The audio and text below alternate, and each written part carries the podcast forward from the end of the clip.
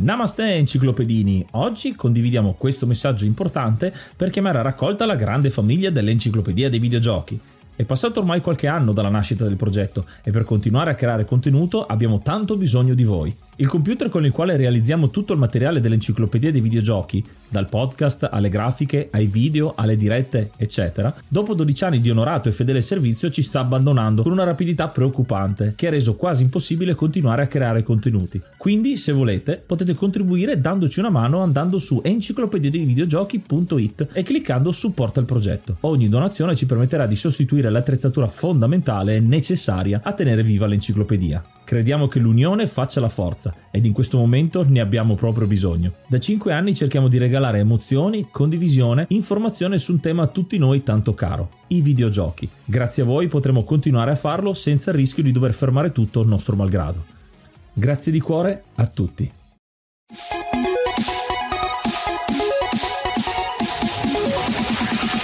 Namaste e benvenuti ad un nuovo episodio dell'Enciclopedia dei Videogiochi. Io sono Ace. E io sono Yuga e nel podcast di oggi parleremo di Prince of Persia, le sabbie del tempo. Ma prima di cominciare parliamo di qualche news.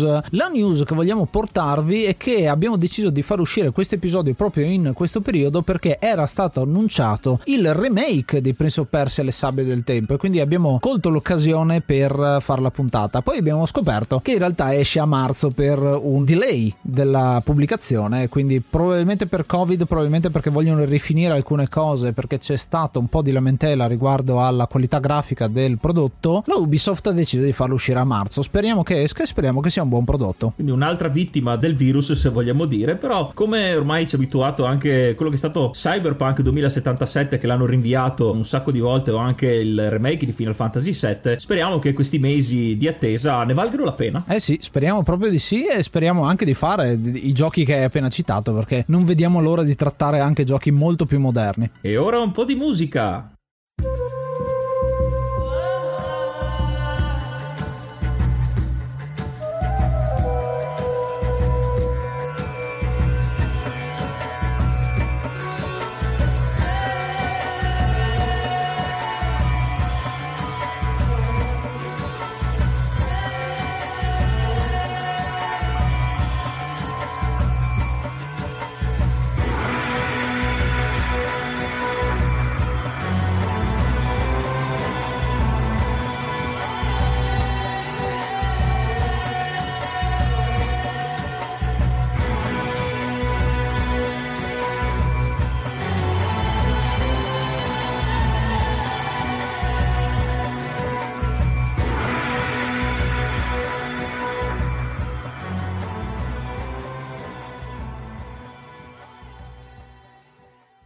È iniziato maggio, quindi aggiorniamo l'elenco e ringraziamo l'hard mod Cry King e i normal mod Rick Hunter, Groll, Don Kazim, Lobby Frontali, D-Chan, Blackworm, Stonebringer, Baby Beats, Belzebrew, Pago, Strangia, Numbersoft, Sballu 17, LDS, Brontolo 220, Dexter, The Pixel Chips, Ing Bastard, Vito M85, Noobswick, Eppers, Vanax Abadium e Nikius 89. Se vuoi entrare anche tu nel gruppo dei mecenate, vai su enciclopedia dei videogiochi.it, clicca supporta il progetto e tramite la piattaforma Coffee potrai avere accesso ai nostri video backstage, allo store e anche al feed podcast senza pubblicità.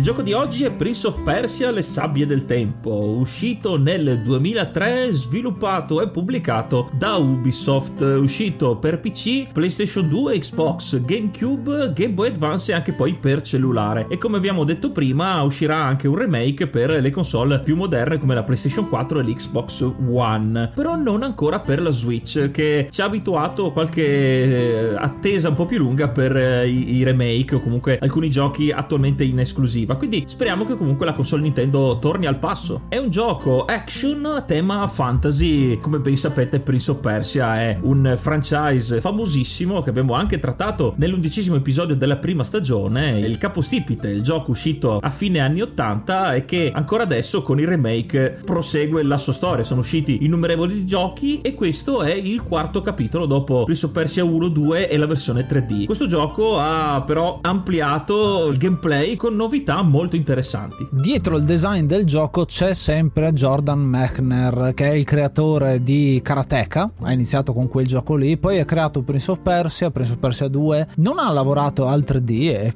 probabilmente si vede anche, visto la scarsa qualità, tutti quanti sotto Brotherbund, che è il publisher che ha pubblicato, poi i diritti di Prince of Persia sono stati acquisiti dalla Ubisoft, che ha creato questo progetto nel 2003, che ha dato nuova linfa al franchise, facendo fuori tutta quanta una trilogia e poi successivamente è diventato anche un film, sono usciti anche dei reboot della serie completamente su altre console successivamente, in cui viene sempre riraccontata e rivista la storia del principe di Persia, fino poi a adesso questo remake che spera di infondere altra linfa vitale nel franchise. Questo gioco è molto importante, come dicevo, per alcune novità, soprattutto nel gameplay. Infatti, essendo un, un action adventure anche platformer in alcune parti, ci sono elementi che addirittura sono fondamentali perché sono stati poi ripresi in titoli successivi della Ubisoft, come ad esempio la serie di Assassin's Creed. Come vedremo, la mobilità del principe di Persia ricorda molto le movenze che poi diverranno degli assassini della serie come Altair e i suoi discendenti. Io ho una storia personale con questo gioco molto interessante, nel senso che ero a casa di amici quando l'ho visto la prima volta, sono rimasto molto folgorato dal gameplay, soprattutto dalle sezioni platform che mi hanno ricordato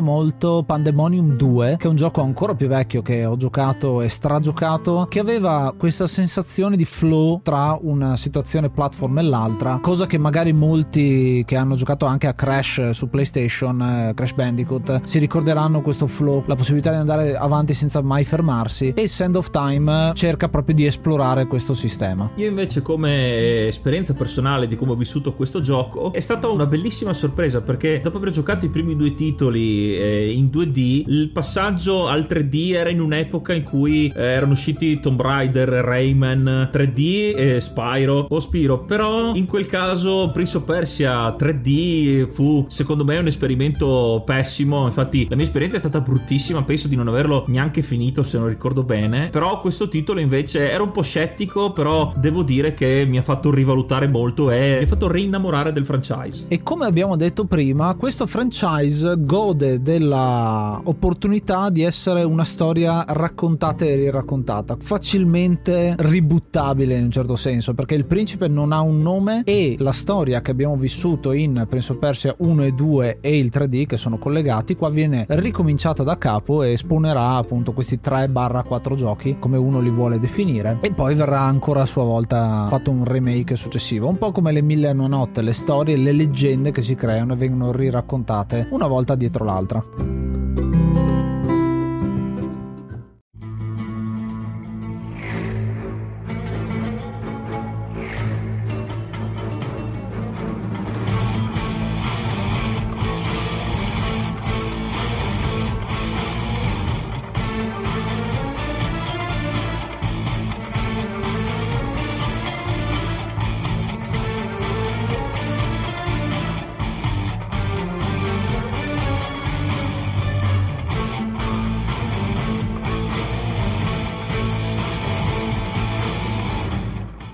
Vieni a seguire le registrazioni su twitch.tv slash enciclopedia videogiochi per vedere come nascono gli episodi del podcast. La storia del nostro principe di Persia inizia con una battaglia, perché in questo caso intanto siamo effettivamente il principe del re di Persia, in questo gioco viene sottolineato perché c'è anche effettivamente il re, quindi è uno dei personaggi presenti nella storia. Siamo ad una battaglia perché il nostro impero si sta allargando verso l'India e quindi troviamo questa città nel nostro capino e il gioco inizia con questa grande battaglia per la conquista della città e dei suoi tesori che ci permetteranno di rimpinguare le casse del nostro impero. In un certo senso non siamo subito buoni perché siamo comunque una forza di invasione e il nostro principe, la sua prima battaglia, vuole mettersi in mostra agli occhi del padre. Qui abbiamo quella che è la sezione tutorial del gioco in cui durante la battaglia veniamo a vivere le due anime del gioco che sono l'anima platform dove ci districheremo nelle stanze di questo Maharaja, siamo nel palazzo reale del Maharaja dell'India e dobbiamo navigare navigare le varie stanze cercando non di stare in mezzo alla battaglia, ma in realtà il principe vuole un premio, vuole qualcosa che lo distingua da tutti quanti gli altri. E abbiamo queste sezioni di platform che ci insegnano come si salta, o meglio, come non si salta, perché in questo gioco non c'è il tasto di salto, una cosa molto interessante, ma una cosa da abituarsi già da subito è il fatto che il principe salterà in automatico quando staremo correndo verso un bordo della mappa, quindi lui salta in una direzione, a volte riesce a beccare qualcosa, a volte no. Ma è una cosa che lo distingue molto, ad esempio, dal Prince of Persia che abbiamo già trattato nell'episodio 11, perché lì era tutto sul tempismo di premere il tasto di salto, eccetera, eccetera, con frustrazione in alcune delle versioni che non prendevano i comandi giusti. Qua invece è direi gestito bene, ma bisogna farci l'abitudine. Un'altra mossa che potremmo fare, sempre però correndo, potremmo triggerare ecco l'azione specifica non correndo verso un bordo, ma correndo sullo spigolo del muro di collegamento alle piattaforme. Farà il wall running da vero esperto di parkour, come vedremo in questo gioco, e ci permetterà di superare delle parti molto complicate, soprattutto perché ci si potrà concatenare le mosse. Infatti, arrivati al limite della corsa, potremo agire per saltare in profondità. Quindi la mobilità che il nostro principe avrà all'interno del gioco, vediamo subito che è enorme. E non solo enorme, ma il parkour che dici tu è proprio la chiave di lettura, secondo me, delle sezioni platform, perché ti danno questo flusso continuo di movimento in cui non sai neanche la direzione giusta dove andare, mentre in un preso persia bidimensionale solitamente è o vai a destra o vai a sinistra o ti arrampichi, ma hai quasi sempre una direzione proprio per limitazioni tecniche. Qua in realtà sei in un labirinto, vai da una parte all'altra, il gioco è fatto molto bene dal punto di vista del level design perché non ti fa sentire dentro un corridoio, ma devo arrampicarmi, devo andare da una parte, devo andare dall'altra, devo scendere di qua, devo arrampicarmi su una colonna, che è un'altra delle cose che si fanno man mano, tra l'altro che il terreno viene distrutto dalla battaglia che sta avvenendo proprio in quel momento. Dovremmo anche ogni tanto evitare dei colpi e con eh, delle cutscene lo scenario cambia per poterci permettere di avanzare ancora. Ecco, una cosa che apprezzo molto di questo gioco in particolare, poi anche che viene ripreso in altri giochi che hanno preso spunto, il fatto che la distruzione dello scenario proseguendo nel livello, ad esempio in questo palazzo, permette di rinfrescare la longevità, i, platform eh, e, e la difficoltà, perché contato che rimaniamo spesso nello stesso ambiente, però in base alle modifiche del terreno si aprono sempre vie nuove e quindi ripasseremo per alcuni punti però da angolazioni diverse, quindi è proprio un'esplorazione a 360 gradi che secondo me valorizza particolarmente il design. Pur non essendo un open world, sembra di stare un po' nel labirinto dei criceti, è presente quando c'erano i tubi che si collegavano uno dentro l'altro e si passava e si incrociava? Ecco, una cosa simile a questa. Ma in questo caso non ci sarà il formaggio a guidarci e a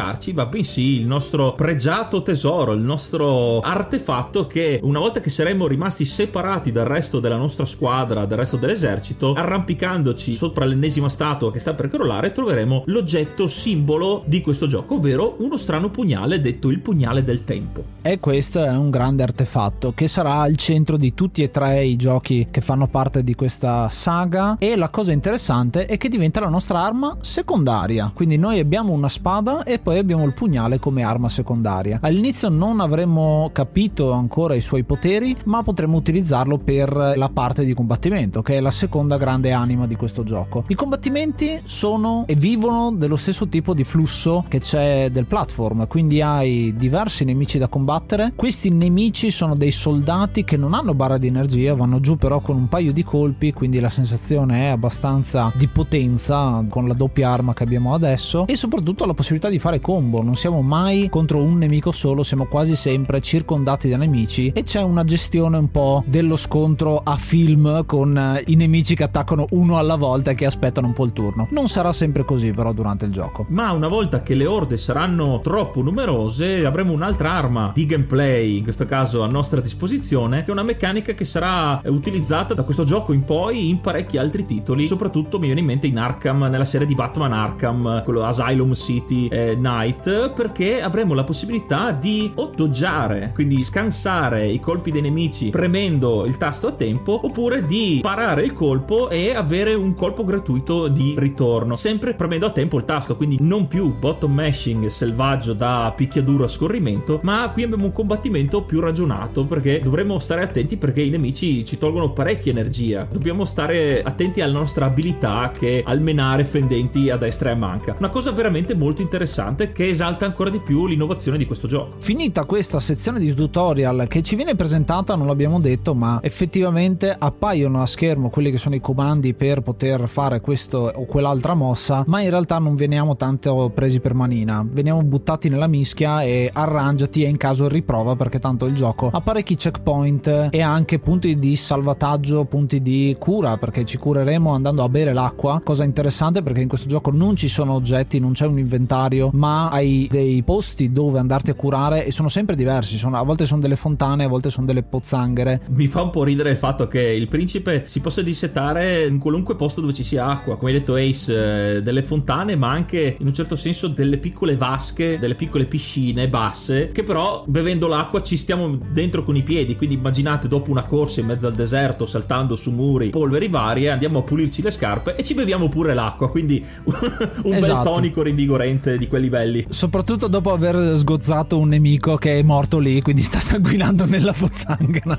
Comunque riusciremo a vincere questa battaglia. Faremo un rendezvous con il re di Persia, il re Sharaman, come viene chiamato, con eh, tutto quello che abbiamo recuperato. Abbiamo recuperato il pugnale e abbiamo recuperato un altro artefatto che è la clessidra delle sabbie del tempo, che dà il nome a tutto il gioco. È una clessidra enorme, proprio quella che se avete presente il film di Aladdin, quella dove la principessa Jasmine viene rinchiusa, di quelle dimensioni, quindi molto grande e che ha dei poteri particolari. Come abbiamo fatto a vincere la battaglia e qua giustamente Yuga diceva non siamo i buoni perché la battaglia l'abbiamo vinta grazie al tradimento del visir Zervan che ha tradito il proprio Maharaja per mettersi dalla nostra parte per avere il potere di poter eh, utilizzare la clessidra e anche il pugnale. Una volta che l'esercito si sarà spostato nel vicino sultanato di Azad, sultanato alleato, il visir verrà a battere cassa per i servigi che il suo tradimento ha portato e come premio vorrà proprio il pugnale del tempo che il principe ha ritrovato. È proprio perché il principe, figlio del re di Persia, ha recuperato e lo tiene come tesoro della sua battaglia, il re si rifiuterà di consegnarlo a Zervan. Infatti gli dice prendi tutto quello che vuoi del tesoro tranne il pugnale e la clessidra che fatalità sono proprio le cose che voleva lui. Spinto però da una sagacia immane riesce con un giro di parole a convincere il principe stesso ed il re a utilizzare il pugnale e la clessidra millantando incredibili poteri fenomenali, poteri cosmici e il principe lo farà generando quello che è invece un disastro catastrofico. Scatta quindi la maledizione delle sabbie del tempo. La clessidra si apre, escono le sabbie del tempo che si spargono per tutto quanto il sultanato, tutto il palazzo reale e cominciano a trasformare in creature demoniache, quasi zombie, tutto l'esercito reale. Tutti quanti muoiono tutti, tranne tre persone. Il principe di Persia perché ha il pugnale in mano, il visir perché ha il suo bastone magico e Farah, la figlia del Maharaja che ha appena perso la guerra e che ha un medaglione che la protegge. Qui inizia un combattimento, la prima battaglia, prima e unica battaglia boss vera e propria in realtà del gioco, a parte quella finale, in cui dovremo combattere nostro padre che si è trasformato anche lui in zombie e su questa battaglia vi devo dire la verità che io ci ho perso ore e ore e ore perché non capivo cosa bisognava fare, ma perché sono stupido io in questo caso. Perché c'è Farah che ti dà le istruzioni per uh, sistemare la battaglia. Come funziona il combattimento contro questi esseri non morti? Avremo bisogno del pugnale. Noi combattiamo, accumuliamo la combo, quindi ogni volta che colpiamo un nemico gli facciamo danni, ma non avendo energia, questi nemici possiamo colpirli all'infinito. Non finirà mai la battaglia. L'unica maniera per far finire una battaglia e far sparire i è colpirli con il pugnale, che è il nostro attacco secondario. Quindi il bello è concatenare una serie di combo che vadano a finire con questi colpi speciali finali in cui i nemici vengono tramutati in sabbia e finiscono all'interno del pugnale alimentandolo, alimentandolo per i suoi poteri speciali che scopriremo durante tutta la storia. Le sabbie che verranno assorbite dal pugnale sono proprio parte delle sabbie del tempo fuoriuscite dalla clessidra e quindi la nostra missione è raccoglierle tutte per poi risigillarle nella clessidra. Ma le sabbie che accumuliamo non saranno solo per sigillare la clessidra, ma accumulandole avremo dei poteri particolari come citava il buon Ace. Il primo è quello fondamentale, è la possibilità di consumare una carica della barra di energia sabbia, in questo caso la barra della sabbia, ci permetterà di tornare indietro nel tempo di qualche secondo al rallenti eh, in un spettacolare bullet time per tornare indietro di qualche secondo, utilissimo quando perdiamo energia o quando stiamo per soccombere perché ci permetterà di tornare al punto dove avremo ancora abbastanza energia da poter combattere e sapremo già in anticipo le mosse. Questo potere in realtà lo scopriamo già quando prendiamo il pugnale perché non ve l'abbiamo detto fino adesso per non spoilerare fino a questo punto della storia. Ma in realtà nel momento in cui il principe prende il pugnale e premendo il sigillo al suo interno si salva da un pezzo di palazzo che gli stava cadendo in testa. Capisce già da subito che questo pugnale è magico. È una cosa bellissima secondo me perché integrare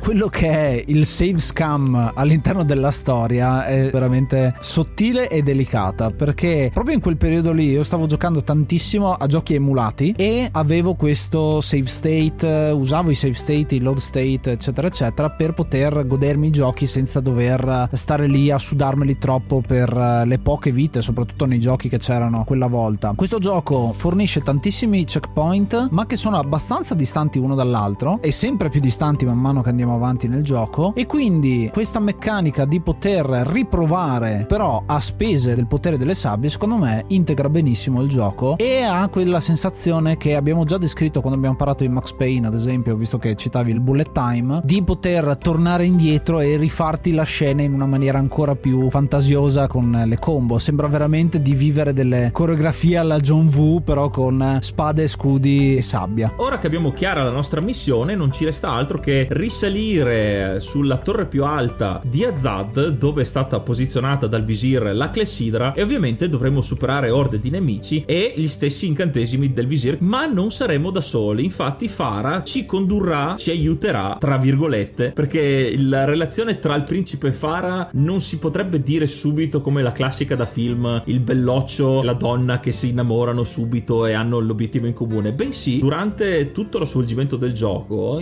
sono abbastanza ostili l'uno verso l'altro. Infatti quello che dicevo all'inizio che il principe in realtà non è subito buono perché si dimostra più di una volta e molto spesso anche abbastanza insensibile verso Farah che comunque ha perso il suo regno è stata prigioniera eppure lui la tratta abbastanza male e anche lei non le manda a dire. Soprattutto si allontanerà spesso magari per aiutarci sì col suo arco ma qui abbiamo un'altra cosa che io detesto e Ace lo sa benissimo dai picchi dello scorrimento il fuoco amico perché cercherà di aiutarci sì con le frecce ma se noi saremo nella sua traiettoria ci prenderemo delle belle frecciate e non solo nel ginocchio. Tutto è un grande cambiamento. Adesso il gioco è molto ripetitivo non prendete male questo termine ma perché è una serie di sezioni sempre più difficili con trappole con eh, nemici sempre più forti e una serie di previsioni che vengono al principe che ci mostrano cosa succederà in futuro. Questa è una cosa interessante perché man mano che aumentano i nostri poteri e il pugnale in un certo senso ha una vita propria ci darà queste visioni del futuro che ci dicono più o meno con delle immaginette con eh, una sezione veramente di flash dove dovremo andare. Quindi vedete ad esempio il principe che sta salendo su per una colonna vuol dire che bisogna andare verso l'alto. E quindi guardandosi intorno uno riesce a capire la via dove andare. Quello l'ho trovato un tocco abbastanza interessante e che servirà anche poi a muovere quella che è la trama vera e propria in avanti. Una di queste visioni infatti si rivelerà fatale perché una volta raggiunta la clessidra quindi il nostro compito starà per essere portato a termine. Tuttavia una delle ultime visioni che ha avuto il principe in cui Farah gli ruba gli sottrae il suo tesoro il suo pugnale esiterà al momento di risigillare le sabbie e questo permetterà al visir di mettere i bastoni fra le ruote di scacciare i due e farli precipitare in una prigione sotterranea in una tomba dove gli aspetta la fine. Ma qui Farah ha una sorpresa. Il cambiamento che c'è stato nel corso del gioco che tra l'altro una cosa molto bella è che anche il principe stesso cambia fisicamente durante il gioco perché parte con l'armatura completa diciamo da principe e poi pian piano si tira via il cappello si spacca una spallina si taglia le maniche e via via diventa sempre più nudo come diventerà poi nella copertina del gioco completamente a torso nudo. L'altro cambiamento è che pian piano Farah e il principe si innamorano. Infatti in questa prigionia si avvicineranno talmente tanto da far l'amore e Farah racconterà come Sherazad racconta nelle mille e una notte delle favole favole, diciamo, al principe, gli racconterà della parola Kakolukiam. Questa parola eh, sarebbe una parola segreta insegnatale da sua madre che le permetteva di trovare una soluzione nelle situazioni più disperate e in questo caso trovano, grazie a questa parola, l'uscita, solo che qui c'è il fattaccio perché la visione del principe era vera, dopo questo momento tenero in cui si pensa che si siano avvicinati questi due personaggi così ostili all'inizio, in realtà Farah non fa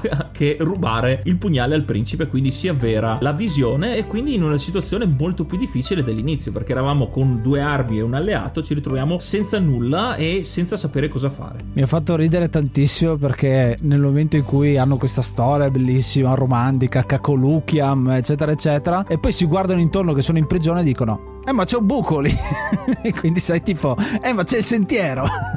Che hanno già la via per uscire. In realtà erano dentro la giostra degli egizi di, di Gardaland e hanno trovato esatto. ed erano usciti dalla giostra erano nel tunnel degli inservienti ecco e quindi hanno ritrovato il buco per ritornare nella scenografia. A questo punto parte forse la sezione più difficile del gioco perché non avremo più il potere di tornare indietro. Dovremmo fare una sezione platform abbastanza complessa per il nuovo obiettivo che è raggiungere questo questa spada magica che è molto più forte di tutte quante le altre spade perché abbiamo cambiato armi diverse volte all'interno del gioco ma è sempre un upgrade. Come vi abbiamo detto non c'è un inventario quindi quando trovi un oggetto nuovo sostituisce il vecchio e fine. Non ci sono statistiche non ci sono numeri ci sono veramente pochi numeri all'interno di tutto il gioco. Anche la stessa barra di energia e barra delle sabbie del tempo è molto visuale molto visiva quindi non c'è nulla di conteggi da fare di elementi RPG da quel punto di vista. Proprio no. Presa questa spada riusciremo a sconfiggere i nemici senza aver bisogno del pugnale, cosa molto interessante, ma che a volte potrebbe anche darci un po' fastidio se eravamo abituati a fare delle combo lunghissime. Qua veramente diventa molto una sensazione di potenza sconfinata. Facendoci largo tra le ultime orde di mostri della sabbia, raggiungeremo Fara che si trova in netta difficoltà perché sì ha il pugnale del tempo, ma sta per essere sopraffatta dal visire e le sue forze. Fara che viene colpita e sta per cadere in un baratro. Il nostro principe però spinto dall'affetto si lancia al suo salvataggio e i due rimangono attaccati non mano nella mano ma entrambi stringendo il pugnale del tempo. Fara dall'Elsa invece il principe dalla lama e quindi vediamo il principe che pur di salvarla sanguina. Qui Fara fa una scelta, una decisione drastica perché per salvare il principe e permettergli di portare a termine la missione lei lascia il pugnale e si lascia precipitare nel baratro e in questo caso la vediamo proprio che non sopravviverà. Eh sì, alla fine Farah muore, ma c'è questa sezione finale, forse la più difficile del gioco, che sarà una bella combo lunga platform, quindi non c'è un boss da affrontare, in cui riusciremo a portare il principe in fondo, in fondo, in fondo e con un tempismo niente male riuscirà finalmente a conficcare il pugnale dentro la clessidra e far ritornare tutte le sabbie del tempo all'interno della clessidra stessa. A questo punto ci sarà una sezione molto interessante perché è un rewind completo di tutto il gioco, quindi torneremo all'inizio di tutto. Prima ancora dell'inizio del gioco, quindi prima della battaglia in cui abbiamo trovato il pugnale, la clessidra e abbiamo sconfitto il Maharaja. Quindi come nel più fastidioso film in cui alla fine era tutto un sogno, anche qui non è successo nulla di tutto quello che abbiamo fatto. eh sì, da quel punto di vista sì, però parte una scena molto interessante perché è molto bella la reincorporazione che c'è, perché il title screen del gioco è proprio questa scena qua in cui siamo vicini alla camera di Fara, il principe si è intrufolato nella foresta ed è arrivato fino alla camera di Fara per poterle parlare e le racconterà come lei ha raccontato a lui la storia prima, adesso lui racconterà a lei tutto quello che è successo, quindi in realtà non è un sogno, ma il principe sta raccontando e quindi è un, tutto un enorme flashback quello che c'è stato fino adesso. Questo perché tornando indietro nel tempo, perché chi utilizza il potere del pugnale riavvolge sì il tempo, ma è anche l'unico che si accorge che il tempo è stato riavvolto. Il principe è l'unico che sa tutta la storia, tutta la verità. E il fatto che lui racconti tutto quanto a Fara, che non gli crede, giustamente perché per lei è la prima volta che si incontrano, lui cerca di spiegargli come fermare il visir prima che succedano gli eventi e che sia rotta la clessidra. ma proprio in quel momento, come succede sempre, questo gioco è strapieno di stereotipi dei film, arriva il visir e c'è quella che è la battaglia finale proprio contro di lui nella camera di Fara. Affronteremo il visir, qua è proprio una boss battle abbastanza classica, nel senso che è a fasi con determinate cose da evitare, con determinati pattern da capire e quindi è molto stile i vecchi Mega Man, i vecchi Sonic, e, insomma i, i giochi platform di un tempo che avevano questi boss da affrontare e capire e riprovare, ma è abbastanza semplice come situazione anche perché il checkpoint è proprio lì, quindi se moriamo ricominciamo la battaglia e basta. Il nostro eroe, il nostro principe batterà il visir come è giusto che sia e quindi avremo fermato tutti gli eventi catastrofici che la storia avrebbe generato. Anche il re di Persia e tutta la sua corte non viene trasformata in mostri e non muore, quindi la storia si sistema da sola. L'unica cosa che rimane è Fara che nonostante tutto ancora non crede alla storia fantasiosa del principe. E allora il principe le ritorna il pugnale del tempo, che anche solo quello secondo me avrebbe dovuto convincerla. Si presenta uno col pugnale che dovrebbe essere nel tuo castello, però vabbè. allora il principe le riconsegna, come dicevo, il pugnale e se ne va con una parola criptica perché lei le chiede il suo nome e il principe dirà chiamami pure Kakolukiam.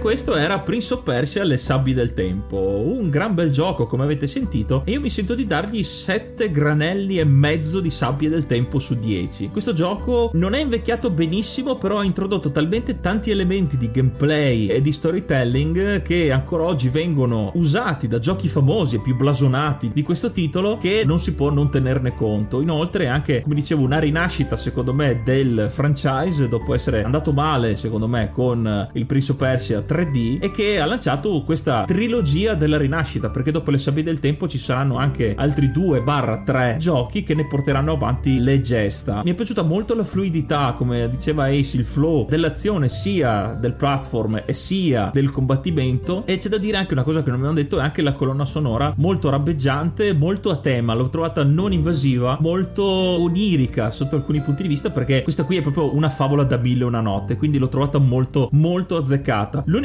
cosa che proprio mi ha dato i nervi su questo gioco è che c'è anche qui in un action platformer di tutte le possibilità di movimento, di combattimento che abbiamo, lo schema dell'ascensore. E io mi ricordo perché ho montato io l'episodio del gameplay di Ace di quella parte lì ed è una cosa tediosissima. Apprezzo per il fatto che abbiano voluto strizzare un occhio al picchiaduro a scorrimento che io amo, ma veramente quella è stata la parte peggiore. D'altra parte la storia, nonostante il rewind delle sabbie del tempo, l'ho apprezzata perché comunque è gestita molto bene. E tu Ace cosa ne pensi? Io ho deciso di dare anch'io sette fontane e mezzo a questo gioco. Sono d'accordo con te su alcune cose, ma non con tutte. Una è la colonna sonora che a me invece non è piaciuta, o meglio, non c'è una vera e propria colonna sonora, ma sono proprio dei jingle qua e là, quando ti curi con le fontane, quando ascolti qualcosa, ma è molto molto molto di sottofondo secondo me rispetto al gioco ci mancava un vero e proprio tema da tenere. L'altra cosa che non mi piace a me di questo gioco è proprio la grafica, perché è invecchiata molto male in realtà rispetto a quelli che erano i giochi del 2003 che sono usciti, però comunque dal punto di vista gameplay e giocabilità e soprattutto rigiocabilità, questo è un gioco sicuramente rigiocabile proprio per la natura del combattimento, del cercare di finirlo nel più breve tempo possibile. C'è anche tutta una sezione di speedrun, secondo me, che viene esaltata in questo gioco. Ti dà la possibilità di giocarlo e rigiocarlo. Quindi diciamo diciamo che ha grandi aspetti positivi ma anche grandi lacune. 7,5 è comunque sopra la sufficienza sicuramente. Se fosse stato per me questo gioco sarebbe autoconclusivo, poteva tranquillamente finire qua, poi la Ubisoft ha deciso di farlo diventare una trilogia, ma perché è proprio nella natura di Ubisoft quella di trasformare qualsiasi proprietà intellettuale in un franchise, proprio perché ha avuto un grande successo questo gioco, però effettivamente è un gioco che ha ispirato tantissime cose, l'abbiamo detto, sicuramente si merita molto di più della sufficienza.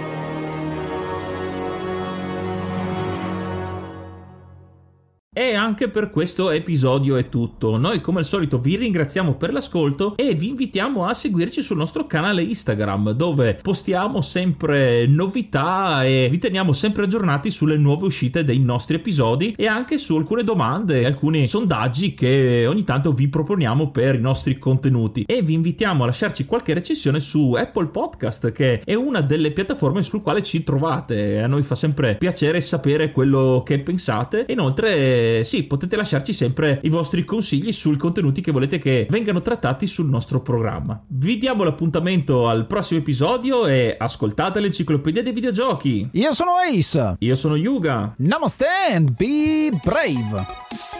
Fair,